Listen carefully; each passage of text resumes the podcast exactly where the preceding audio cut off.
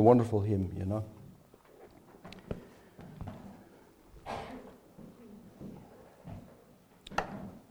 Now, will you turn with me Hebrews chapter 13? And I'm going to read from verse 10 through verse 16, but tonight we want to begin by only considering verse 10 and 11. So we're going to read verses 10 through 16 of Hebrews 13, and we shall look at verses 10 through and 11. And we want to consider, as we look and as we start this passage, sacrifices, suffering, and sanctification. So Hebrews 13:10 We have an altar from which those who serve the tent have no right to eat. For the bodies of those animals whose blood is brought into the holy places by the high priest as a sacrifice for sin are burned outside the camp. So Jesus also suffered outside the gate in order to sanctify the people through his own blood. Therefore, let us go to him outside the camp and bear the reproach he endured. For here we have no lasting city, but we seek the city that is to come.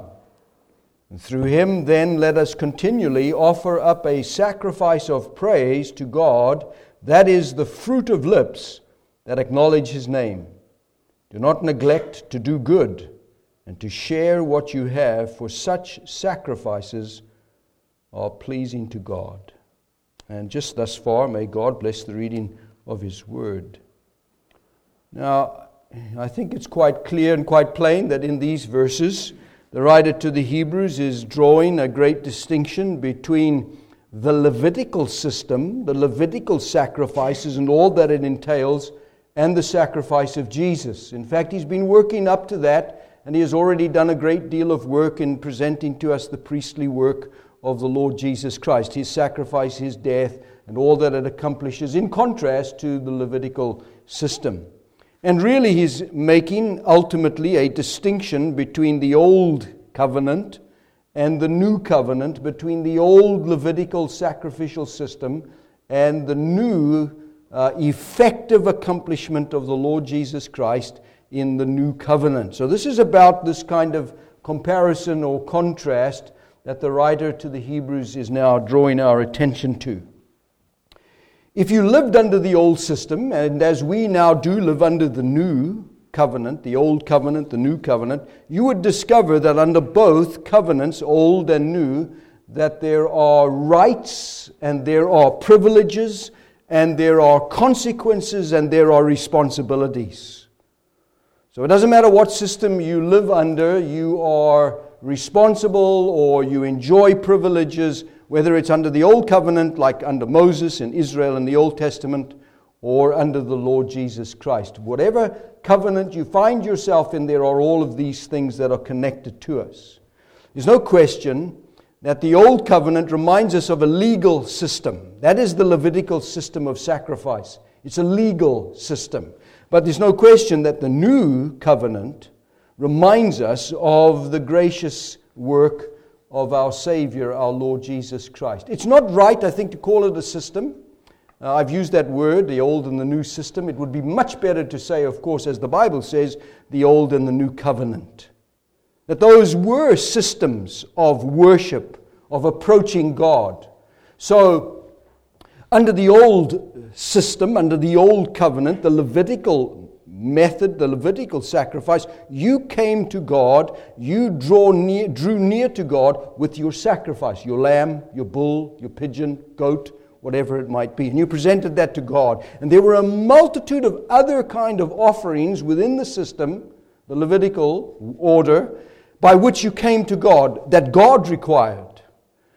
When we come to the new covenant, you discover even in this passage, he talks about the thanksgiving or the praise or the sacrifices, the sharing, the being generous, and those things. He talks about the sacrifices that we engage in under the new covenant.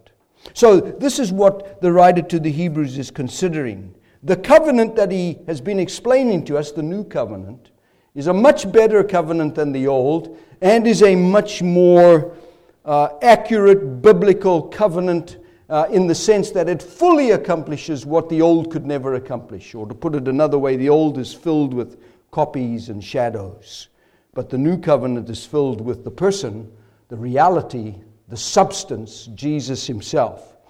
So, why does the writer do that? Because I think ultimately he's bringing us to this magnificent conclusion. If you look at verse 20 and verse 21, this is where he is ultimately going. Now may the God of peace, who brought again from the dead our Lord Jesus, the great shepherd of the sheep, by the blood of the eternal covenant, equip you with everything good that you may do his will, working in us that which is pleasing in his sight through Jesus Christ, to whom be glory forever and ever. Amen. Now, there very well may be just a year's worth of sermons in those two verses, right?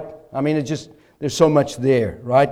But notice he makes a great theological statement in verse 20, doesn't he?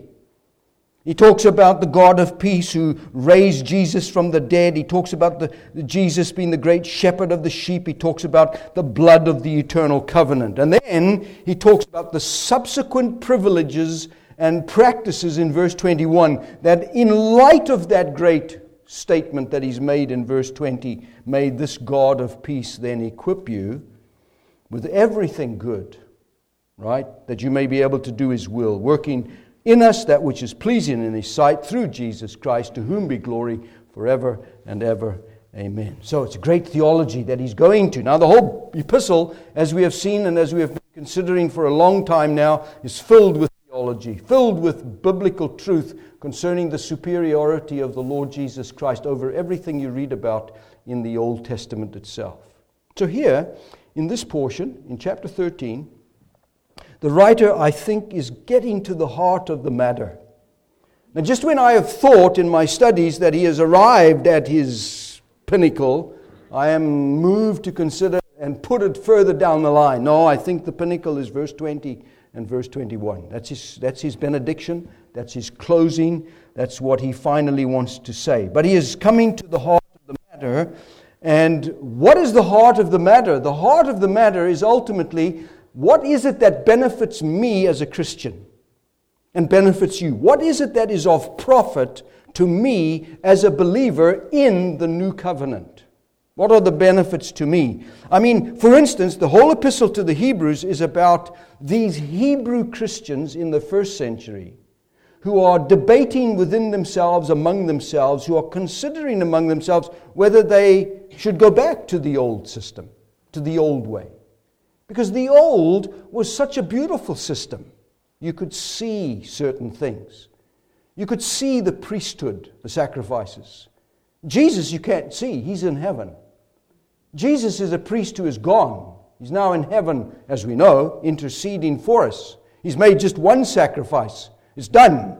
So you don't observe sacrifices over and over again. So as they thought about that old system, being Hebrews, out of which they came and were very familiar with, they were tempted to consider that maybe they should go back.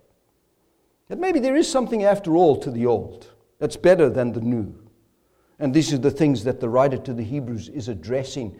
And every warning passage whether you believe there are five warnings or six warnings in the epistle to the Hebrews, whatever it is, those warning passages are designed by the writer to draw them back, to hold them from going into the old from which they've come, because that would be a very dangerous thing.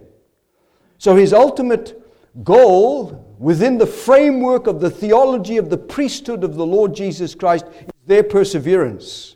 That it is precisely because Jesus is at the right hand of God that they must endure, that they must persist, that they must persevere as Christians. And you know, I, uh, when I, the more I read my Bible, I, I, I find that. That here is, here is God who has designed this entire redemptive story that centers around the person of his beloved Son that everything that he does through the Lord Jesus Christ is to save his people and to bring them safely to heaven so that they can be with him forever and forever. And that requires so many things in the scheme of redemption, the scheme of salvation. So these Hebrews should they really be thinking about going back to this old way, this old system? The answer, of course, is they should not be thinking about that. And what they should be thinking about is that, yes, there is profit and there is benefit to persisting and persevering within the new covenant that they now belong to. So the writer to the Hebrews in the entire epistle has been making contrasts. He's been making comparisons between the old and the new. Let me give you one which is so clear, I think, to all of us. In the Old Testament, Aaron is a high priest, he was a high priest. Under the new covenant, the Lord Jesus Christ is a high priest. Now, the question is which is better? Which is better? The Lord Jesus Christ is better. But the question is, why is he better? That's what the writer to the Hebrews is talking about. So let me give you some examples of why Jesus is better than Aaron. First of all, he is better because of who he is. The writer to the Hebrews describes the Lord Jesus Christ as a superior son. I mean, Aaron is just a servant, like Moses. But Jesus is the son, and he is superior because of his sonship, but in his sonship, he is said to be sinless. So he's very distinct from Aaron, right? Because Aaron is a sinner. So when you look at that, you say Jesus is superior. When you look at the priesthood, for example, of Jesus, the priesthood of Jesus is Melchizedekian, Hebrews chapter 7 and onwards. And what does that mean? Well, that means it's a priesthood that continues forever, that has no end, that it is permanent. And it just resides in the high priest himself, in the Lord Jesus Christ. So that's the first thing. Jesus is better because of who he is. Second, he is better because of what he has done, as we know, right? His sacrifice for sin is a final sacrifice, and it's a single sacrifice, and it's a permanent sacrifice, and he doesn't have to do it again and again. And what does his sacrifice do? It brings forgiveness, it heals us of our sins, it removes our guilt. That's what the sacrifice of Jesus does. Aaron, on the other hand, you discover is the complete opposite of the Lord Jesus Christ. Aaron is sinful and a sinful man. His order is Levitical, which means that it passes from Aaron to his son, to his son, to his son, from generation to generation to generation. Not a permanent priesthood in one priest like Jesus, but a priesthood that passes from one father to the son and so on. And his sacrifices, or the sacrifices of the old system, are these lambs and bulls and goats, uh, which have to be, as you know, perpetually offered over and over again, whose blood, having been shed, could not obtain the forgiveness of sins. What a difference between the Lord Jesus Christ as priest and what his, he's done in his sacrifice to Aaron and all the subsequent Levitical priests and their sacrifices and the blood that was shed. What a massive difference between Jesus and Aaron. So we discover then that the writer to the Hebrews portrays Jesus as superior, right? Superior to angels because the name he has inherited is more excellent than theirs. Superior to angels because they worship him. Superior to angels because they are ministering spirits to, to, who are sent out to minister salvation to those who inherit what Jesus has obtained. Not only superior to angels, superior to Moses because Moses is a servant in the house, but Jesus is a son over the house. Superior to Joshua because Joshua did not obtain a final rest, but Jesus is the final Sabbath rest for us, having obtained it. We still anticipate entering into such a glorious Sabbath rest in Jesus. And then, as we have seen, certainly superior to Aaron in his person and in his work. So the writer has been doing this all along, making contrasts, making comparisons between Christ and between all others. So, for example, when you come to now verse 10, and you look at verse 10, you will notice, for instance, that verse 10 is certainly a contrast to verse 9. So, what is, it, what is verse 9? Verse 9 says, Do not be led away by diverse strange teachings, for it is good for the heart to be strengthened by grace, not by foods which have not benefited those devoted to them. We have an altar from which those who serve the tent have no right to eat. And you'll notice the connection between food and eating, right? Food in verse 9 and eating in verse 10. So this is a comparison, this is a contrast. But there are two contrasts, particularly, that we have to consider. I read tonight verses 10 through 16 because these are the two contrasts. First of all, in verses 10 through 14, a contrast primarily in participation. And then, secondly, in verses 15 and 16, a contrast in praise. In participation, first of all, 10 through 14, and secondly, verses 15 and 16, a contrast in praise. When we talk about participation, first of all, there are two things also to consider within the framework of participation. First of all, there is the place to consider, and there is the practice to consider. The place, we have an altar.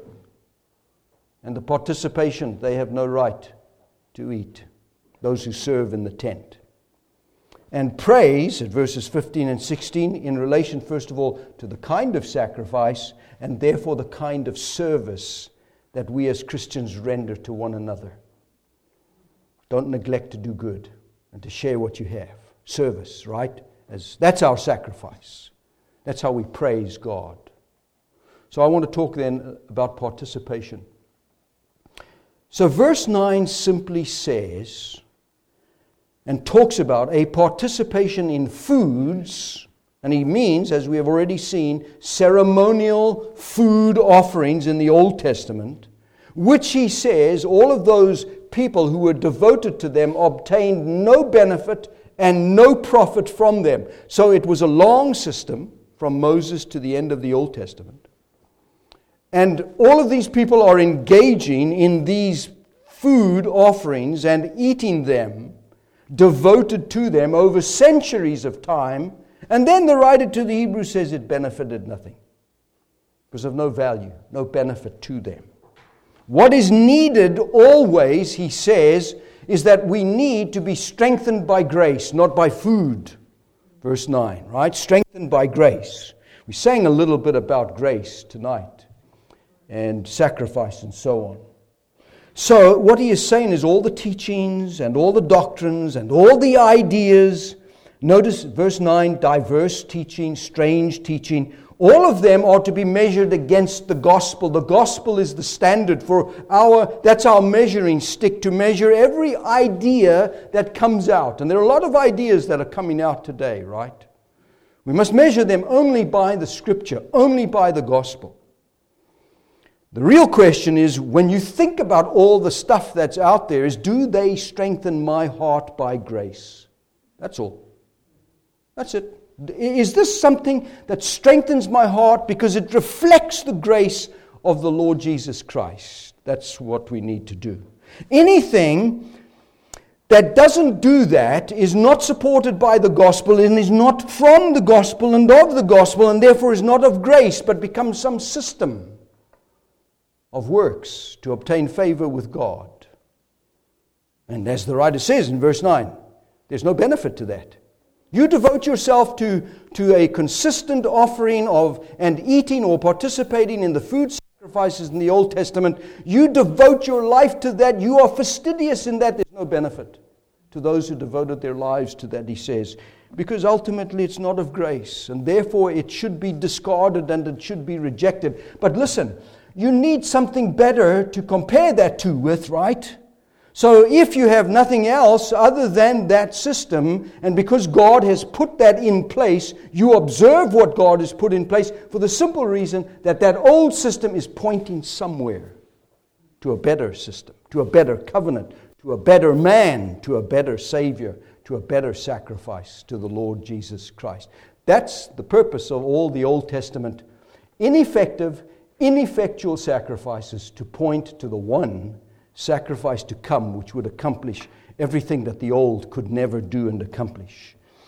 So, my heart, your heart, your spiritual life is only going to benefit from grace and not from all kinds of other things, strange, diverse teachings or food sacrifices in the Old Testament, which is to say, your spiritual life is only dependent upon Christ, upon grace. That's the gospel. So, this waste of time because that's what it is. Verse 9 doesn't benefit anyone who've devoted themselves to it. This participation in verse 9, diverse strange teachings, obligatory Old Testament sacrifices, what will they do to your life? They will lead you astray from grace. You need to be strengthened. Your heart needs strengthening by grace. But if you participate in these other things, and there are many things we could say today that people are participating in because they think they're right, but they're being led away from grace from Jesus himself. So, verse 10 is the, the antidote, is the medicine, okay, the, the way you strengthen your heart by grace, the things you think about here, continue this line in terms of a contrast between participation and place. So notice in verse 10 the participation. Look what he says. He says, We have contrasted in verse 9 with those who have no right to eat. We have something, they have something, what they have benef- doesn't benefit them, but we have, he says, in contrast to what they have, we have an altar, he says. In other words, we have a participation in something that if you follow verse 9, forbids you and would exclude you from the right participation. So you have to abandon verse 9. This is the whole teaching of Hebrews. Don't go back, abandon the old. Stay with the new. Keep on, persist, persevere. And notice that this participation is, is connected uh, also to place, right? He says, verse 10, we have an altar, but it is not for those who practice verse 9. So if you want the food obligatory, if you want the food offerings, if you want strange and diverse teachings, then verse 10 is not for you. We have an altar that they, verse 9, don't have any right to participate in. So, what is my place? What is your place? What's he thinking about? We have an altar, he says. That's our place. Verse 10. Now, let me show you how he thinks about place, right, in this passage. So, look at verse 11. In verse 11, he says, uh, that the, the bodies of animals whose blood is brought into the holy places. Uh, and then he talks about being burned outside the camp. These are places, right? So Jesus, verse 12, suffered outside the gate, the place. And uh, verse 13, again, let us go to him outside the, pla- the camp. Let's go to that place where he is verse 14. And uh, for here we have no lasting city, the place. We seek the city that is to come. All of those places that he talks about are related to sacrifice. That sacrifice is connected to them. And it is the sacrifice that you participate in that shows where you belong. We have an altar, which those who engage in verse 9 in the obligatory food offerings have no right to participate in. You can't have verse 9 and you can't have verse 10 together. Okay?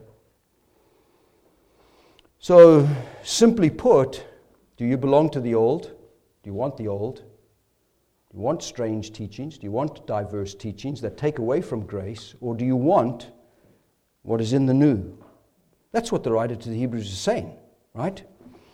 So let's look a little further at verse 10 and 11. Because the major question, I think, would be what altar do we have? He says, We have an altar.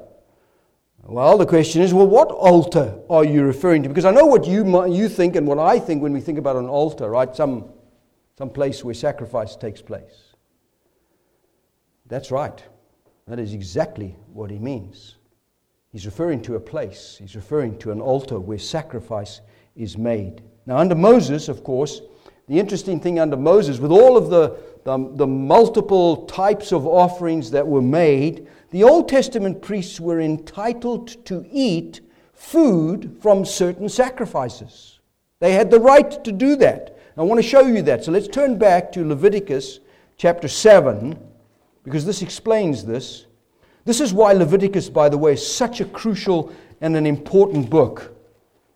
Uh, because it, the writer to the Hebrews, being Levitical himself, understands the, the, the book of Leviticus and what it's all about, and he's making these, these distinctions. So, Leviticus chapter 7, verse 1 through 10, just to read these. The chapter is important as well. He says, This is the law of the guilt offering. It is most holy. It is most holy. In the place where they kill the burnt offering, they shall kill the guilt offering, and its blood shall be thrown against the sides of the altar. And all its fat shall be offered the fat tail, the fat that covers the entrails, the two kidneys, with the fat that is on them at the loins, and the long lobe of the liver that he shall remove with the kidneys. The priest shall burn them on the altar as a food offering to the Lord. It is a guilt offering. Every male among the priests may eat of it. You see it? So, what do they get to do? They get to eat. They get to eat this. So every male among the priests may eat of it. It shall be eaten in a holy place. It is most holy. The guilt offering is just like the sin offering. There is one law for them. So the priest who makes atonement with it shall have it. And you'll, you can see participation and place all the way through Leviticus chapter 7. But that's sufficient to, to give you the idea. But as you know, there are also sacrifices in the Old Testament that they were not permitted to eat. So they're allowed to eat certain sacrifices, but there are also other sacrifices that they're not permitted to eat, like the sin offering. So look at Leviticus chapter 4. So Leviticus chapter 4, verse 1. And the Lord spoke to Moses, saying, Speak to the people of Israel, saying, If anyone sins unintentionally in any of the Lord's commandment about things not to be done, and does any one of them, if it is the anointed priest who sins, thus bringing guilt on the people, then he shall offer for the sin that he has committed a bull from the herd without blemish to the Lord for a sin offering. He shall bring the bull to the entrance of the tent of meeting before the Lord, lay his hand on the head of the bull, and kill the bull before the Lord. And the anointed priest shall take some of the blood of the bull and bring it into his, the tent of meeting. And the priest shall dip his finger in the blood and sprinkle part of the blood seven times before the Lord in front of the veil of the sanctuary. And the priest shall put some of the blood on the horns of the altar of fragrant incense before the Lord, that is in the tent of meeting. And all the rest of the blood of the bull he shall pour out at the base of the altar of burnt offering, that is at the entrance of the tent of meeting. And all the fat of the bull of the sin offering he shall remove from it the fat that covers the entrails, and all the fat that is on the entrails and the two kidneys, with the fat that is on them at the loins, and the long lobe of the liver that he shall remove with the kidneys, just as these are taken from the ox of the sacrifice of the peace offerings. And the priest shall burn them on the altar of burnt offering, but the skin of the bull and all its flesh, with all its with its head, its legs, its entrails, and its dung, all the rest of the bull, verse 12, he shall carry outside the camp to a clean place to the ash heap, and shall burn it up on the fire of wood. On the ash heap it shall be burned up. No eating, right?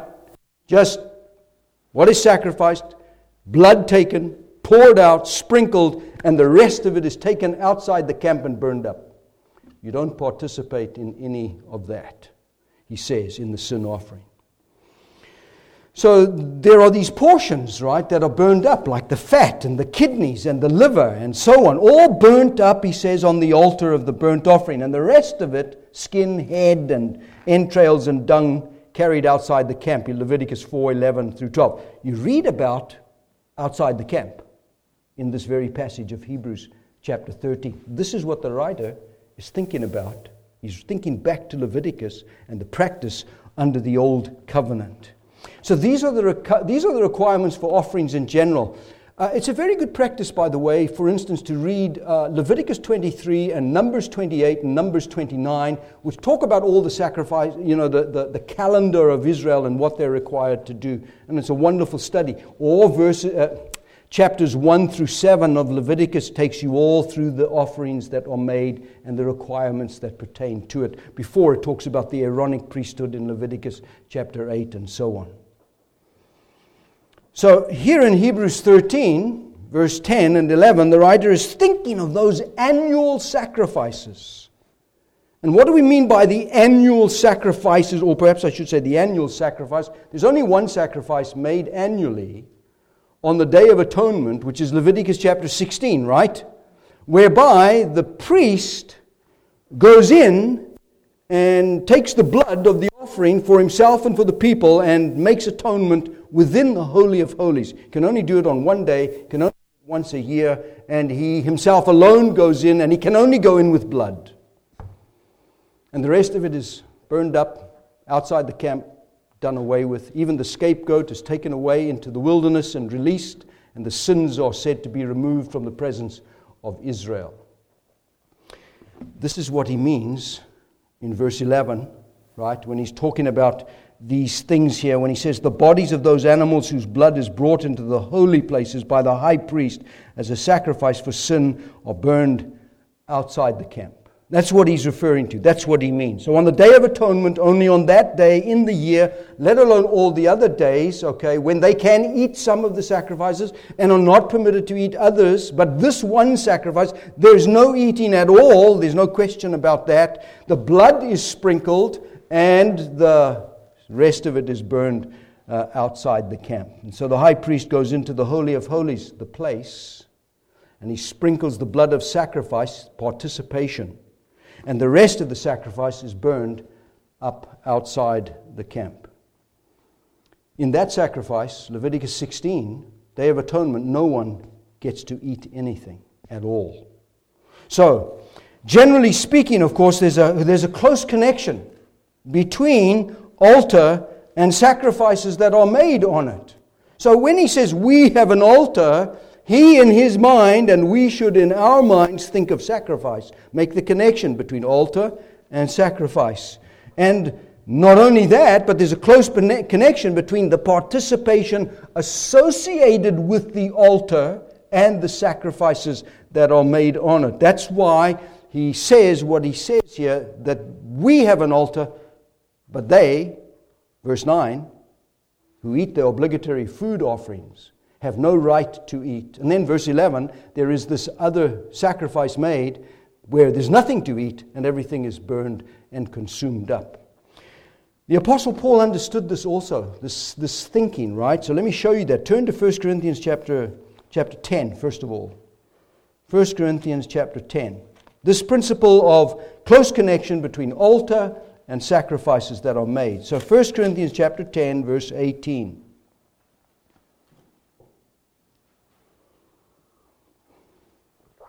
He says, Consider the people of Israel.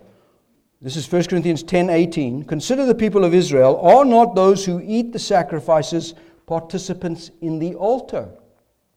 What do I imply then, verse 19, that food offered to idols is anything, or that an idol is anything? Now, Paul is also thinking about not just the Israelite sacrifices and the altar on which those sacrifices are made, but he clearly understands that in Corinth and in the ancient world that there were pagan sacrifices where an altar was also involved. If you go back to chapter 9 of 1 Corinthians and look at verse 13, do you not know that those who are employed in the temple service get their food from the temple? And those who serve at the altar share in the sacrificial offerings. You see it? So he knows when the Corinthians go to the pagan temples to worship, there's an altar and there's sacrifices, and there's a connection between altar and sacrifice. In chapter 10, leading into the Lord's Supper of chapter 11 in 1 Corinthians, he's making this connection between that which is an altar of demons or a table of demons and their sacrifices and the table of the Lord Jesus and his sacrifice. So, in pagan sacrifices, in Levitical sacrifices, there is this connection, isn't there, between altars, places, and sacrifices, what is, takes place on the, the altar. So, we, we can say without question the altar is the place of sacrifices. So, let's ask the question what altar do you have? What altar do I have? I'll tell you what it is it is the cross. That's the place, the cross. The cross where Jesus made sacrifice. Because remember, altars and sacrifices are together.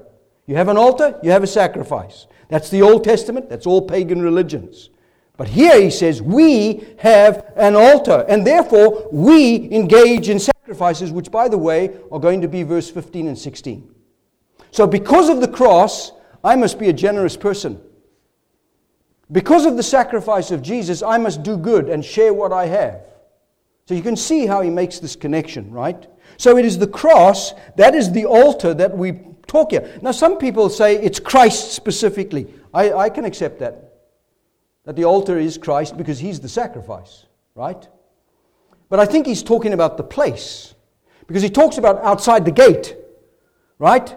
And then he makes connection to the fact that we have a city, as if he's saying there is a city and there's a gate outside that city where Jesus died, but we have a city as a result of what he did. Let's go out in the present time to him and bear the reproach that he bore so that we might enter our city that Abraham looked for and longed for a better city and a better country. I think that's what he's, what he's getting at. So the cross and the cross alone, the writer to the Hebrews in his mind is thinking, answers all the shadows of the Old Testament, fulfills all the copies, all the types, all those shadows. And, and he has said this to us, I think, in chapter 9 and chapter 10 as he gets towards the end. So, will you turn to chapter 9 of Hebrews? Let's look at that. So, Hebrews chapter 9. So, verse 1. He says, Now, even the first covenant had regulations for worship and an earthly place of holiness. Notice the place, right? So, even the first covenant, the old covenant, Moses' covenant, has a place for worship and for sacrifice. Verse 2 For a tent was prepared. First section in which the lampstand, the table, the bread of presence, called the holy place. Behind the second curtain, the second section called the most holy place, has the golden altar of incense, the ark of the covenant, covered on all sides with gold in which was a golden urn holding the manna, and Aaron's staff that budded, and the table, tablets of the covenant. Above it were the cherubim of glory overshadowing the mercy seat. Of these things we cannot now speak in de- detail. I often wonder, well, well, what could you really be saying? I mean, you can't, you're not talking about detail, but you've given us some pretty, pretty concise, good stuff here. He must have been able to draw many conclusions from just that tabernacle standing in the Old Testament. He says, These preparations, verse 6, Having thus been made, the priests go regularly, notice, the priests go regularly into the first section performing their ritual duties, but into the second only the high priest goes, and he but once a year, and not without blood, which he offers for himself and for the unintentional sins of the people. By this, the existence of that system, right? By this, the Holy Spirit indicates that the way into the holy places is not yet opened as long as the first section is still standing, which is symbolic for the present age, according to this arrangement, gifts and sacrifices are offered that cannot perfect the conscience of the worshipper, but deal only with food and drink and various washings, regulations for the body imposed until the time of Reformation. But when Christ appeared as a high priest of the good things that have come, then through the greater and more perfect tent, not made with hands, that is not of this creation, he entered once for all into the holy places, not by means of the blood of goats and calves, but by means of his own blood, thus securing an eternal redemption. For if the blood of goats and bulls and the sprinkling of defiled persons with the ashes of a heifer sanctify for the purification of the flesh, how much more will the blood of Christ, who through the eternal Spirit offered himself without blemish to God, purify our conscience from dead works to serve the living God? Down to verse uh, 22, I think, or 23, 23.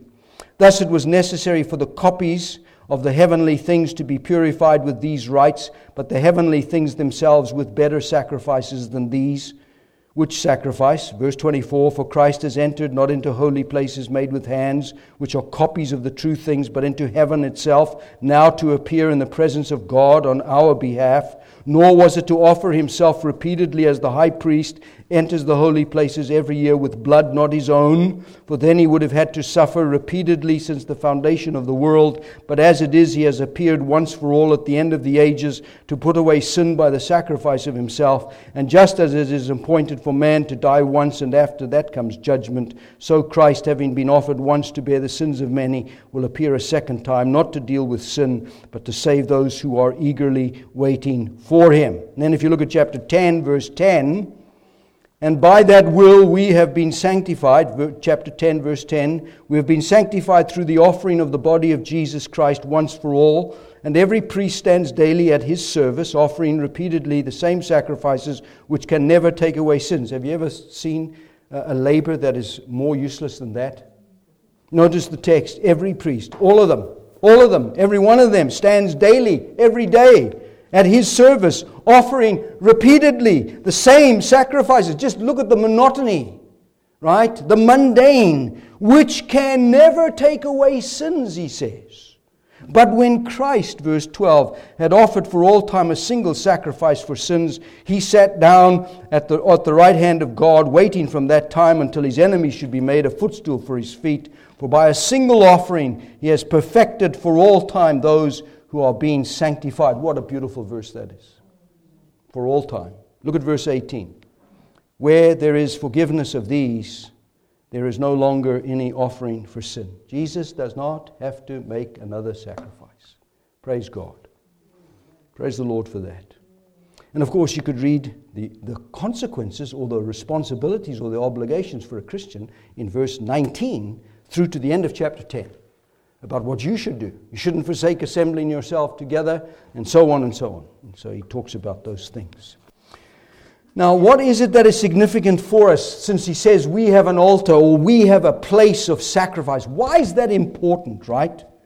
It's important because you and I, all of us, get to participate. In the Old Testament, only the priesthood, only the males could participate, only of certain sacrifices. But we get, all of us get to participate in this altar. We have an altar. So when you look at the Old Testament, the altar in the temple or the altar in the tabernacle behind the curtain, no one participates in except the high priest on one day a year. But not you and me. Think of the privilege and the difference, right? What's the significance of that, of the restraint in the Old Testament and the opening up in the New Testament? What's the, the significance for you and me? Here it is. You have access to God. You can draw near to God at any time because of Jesus, because of the place, and because of the sacrifice He made. The cross enables us to go to God and to go continually to God because it's just a one time sacrifice that perfects forever, for all time, those who are being sanctified and so on. So Jesus has made atonement for our sins, and having made atonement, he has entered into the holy place in heaven on our behalf. And there he is tonight at the Father's right hand, at God's right hand, having made atonement sacrifice for all of my sins so that he can bring me to the Father.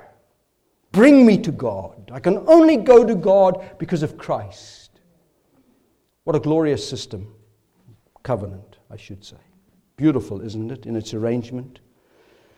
Now, if you're a Hebrew, the writer to the Hebrews is writing to these Hebrews. If you were a Hebrew, some of them are saying, Well, you don't have an altar like we did in the Old Testament. That's what they were saying, right? Oh, yes, we do, the writer to the Hebrews says. We do have an altar, and it is far superior in every way. It's far more significant. Why? Because it is the reality, it's the substance. It's not a copy, it's not a shadow. It's the real thing. Now, what would you rather have, dear congregation? An original painting by a master on your wall, or a beautiful, magnificent copy of the same painting on your wall? Well, I know what I want. I want the original. Okay? There are many copies of the one original. The one original is the original. It's the only one. There are not two originals, there's just one. All others are copies of the original. They may be magnificent, but they do not compare at all with the one. That's what the writer to the Hebrews is saying. There are thousands of sacrifices in the Old Testament system in that old Mosaic covenant. Thousands and thousands, blood shed all the time. And it couldn't do one single thing for the people who came to worship. God just passed over because God was looking to his Son to accomplish one sacrifice, to bring us to God, to draw near to God, to have access to God. That's the difference between the old and the new, right? Between the Levitical sacrifices and the cross. Which would you rather have? You want the many, you want the various, which can never take away your sins, right? This is what he's saying to the Hebrews. Or do you want the one single, real, final sacrifice that the Lord Jesus Christ has made for your sins? I know what I want. Okay, but don't miss the invitation of verse 10, right? He, uh, or the insinuation, sorry, I should say. He says, You certainly cannot have both. You can't have Leviticus and the cross. You can't have the best of Leviticus and Jesus. You can't have both. It's either one or the other, right? It is the cross alone, he wants to tell us. That's the place, that's the altar. That is the only place that is necessary for grace to come to us and has come to us. So he says, You cannot believe, don't believe these strange and diverse teachings of verse 9, right? You don't, don't believe those and then think you can believe the cross. Don't believe, think you can have and dabble in other kinds of things and the gospel. You can't have that, he says. If you want to participate in strange ideas, strange things, then you exclude the cross. You don't have the cross. You, you have strange and diverse teachings. That's what you have. If you want a Levitical system and the food offerings, then you exclude the cross. And you can see how compromise today in the gospel is excluding the cross and grace from people because they're taken up with ideas, strange, diverse teachings. In fact, because of verse 9 and 10, he wants you to know that if you participate in the old, if you participate in strange and diverse teachings, you have absolutely no connection to the cross. You exclude it. It's like, it's like Hebrews chapter 6 you trample underfoot the Son of God. You don't care. You want both. Ah, so there are Christians today taken up with narratives, all kinds of narratives that affect them, theories, conspiracies that have nothing to do with the truth. They're strange, they're diverse. Why do I say that? Because there's one thing you know about them all they do not promote grace. They do not strengthen my heart for one single moment. They divide my heart. I need grace, this pure gospel, this cross work of the Lord Jesus to give me this heart to be strengthened by grace. We need to be strengthened by grace so that we can be godly people in this world. I don't want to jeopardize the cross. I don't want to jeopardize the cross in my preaching, and I don't want to jeopardize the cross in my believing, and neither should any of us. That means we will have nothing to do with strange ideas. Nothing. Nothing being promoted today. No. That's another altar. That's not my altar. My altar is the cross. It's the cross. Paul says to the Corinthians, as I said this morning, I determined to know nothing except Jesus and Him crucified. That's it. Jesus and Him crucified. That's the cross. That's the gospel. That's grace. Now listen, Levitical priests, they have no right to eat at their altar and the cross at the same time. Can't be done. It's one or the other. I love what Simon Peter tells us right in his first epistle. He says, We are a holy priesthood. We are a priesthood. Who eats the food in the Old Testament? The priests. We all are a holy priesthood who participate in the altar, the place of sacrifice, the cross of the Lord Jesus Christ. And so we have this privilege and participation in the death of Christ, who is the final, perfect, single, true sacrifice for all my sins. If a Levitical priest wants what I have, then let him abandon the old. He's welcome to do that, he's invited to do that. That's what the writer to the Hebrews is saying. You have no right to eat. If you want that, you have no right to eat of the cross. Participate in the cross. If you want the cross, surrender that, get rid of that, abandon that. So, Levitical participation, here's the thing, is a, is a physical participation, but our participation in the death of the Lord Jesus at the cross is a spiritual connection, a spiritual participation. Their participation, their eating, is limited and partial, but mine is total and unrestricted access to God because of what Christ has done. You get to feast on the entire work of Jesus Christ Not just a participation in a body, but in the blood that Jesus shed. Now remember, a lot of blood was shed in the Old Testament. Without the shedding of blood, there is no forgiveness of sins. But all that blood shed in the Old Testament availed nothing. Think of it gallons and gallons and gallons and gallons of blood. But along comes the Lamb of God, slain as it were from before the foundation of the world, and he pours out his blood. And his blood brings the full forgiveness of all of my sins. Not only forgiveness, but cleansing, washing away, purification, right? I get to participate in a full sacrifice, a final sacrifice, so that all the fullness of forgiveness is mine because of Jesus. And as a result, I can go to God because I have a high priest in the presence of God who's not only made sacrifice but is now interceding on my behalf. John Brown of Haddington long ago said, he said, We feed freely upon the highest and holiest of all sacrifices. What did he mean by that? We are fully reconciled to God. And the result is a beautiful fellowship and relationship. Isn't that what Jesus meant in John 6:51? I am the living bread that has come down from heaven. If anyone eats this bread, he will live forever, and the bread that I will give for him is the, my life, or the life for the world. That's what Jesus did for me. Notice verse 12. He suffered outside the gate, right? That's the place.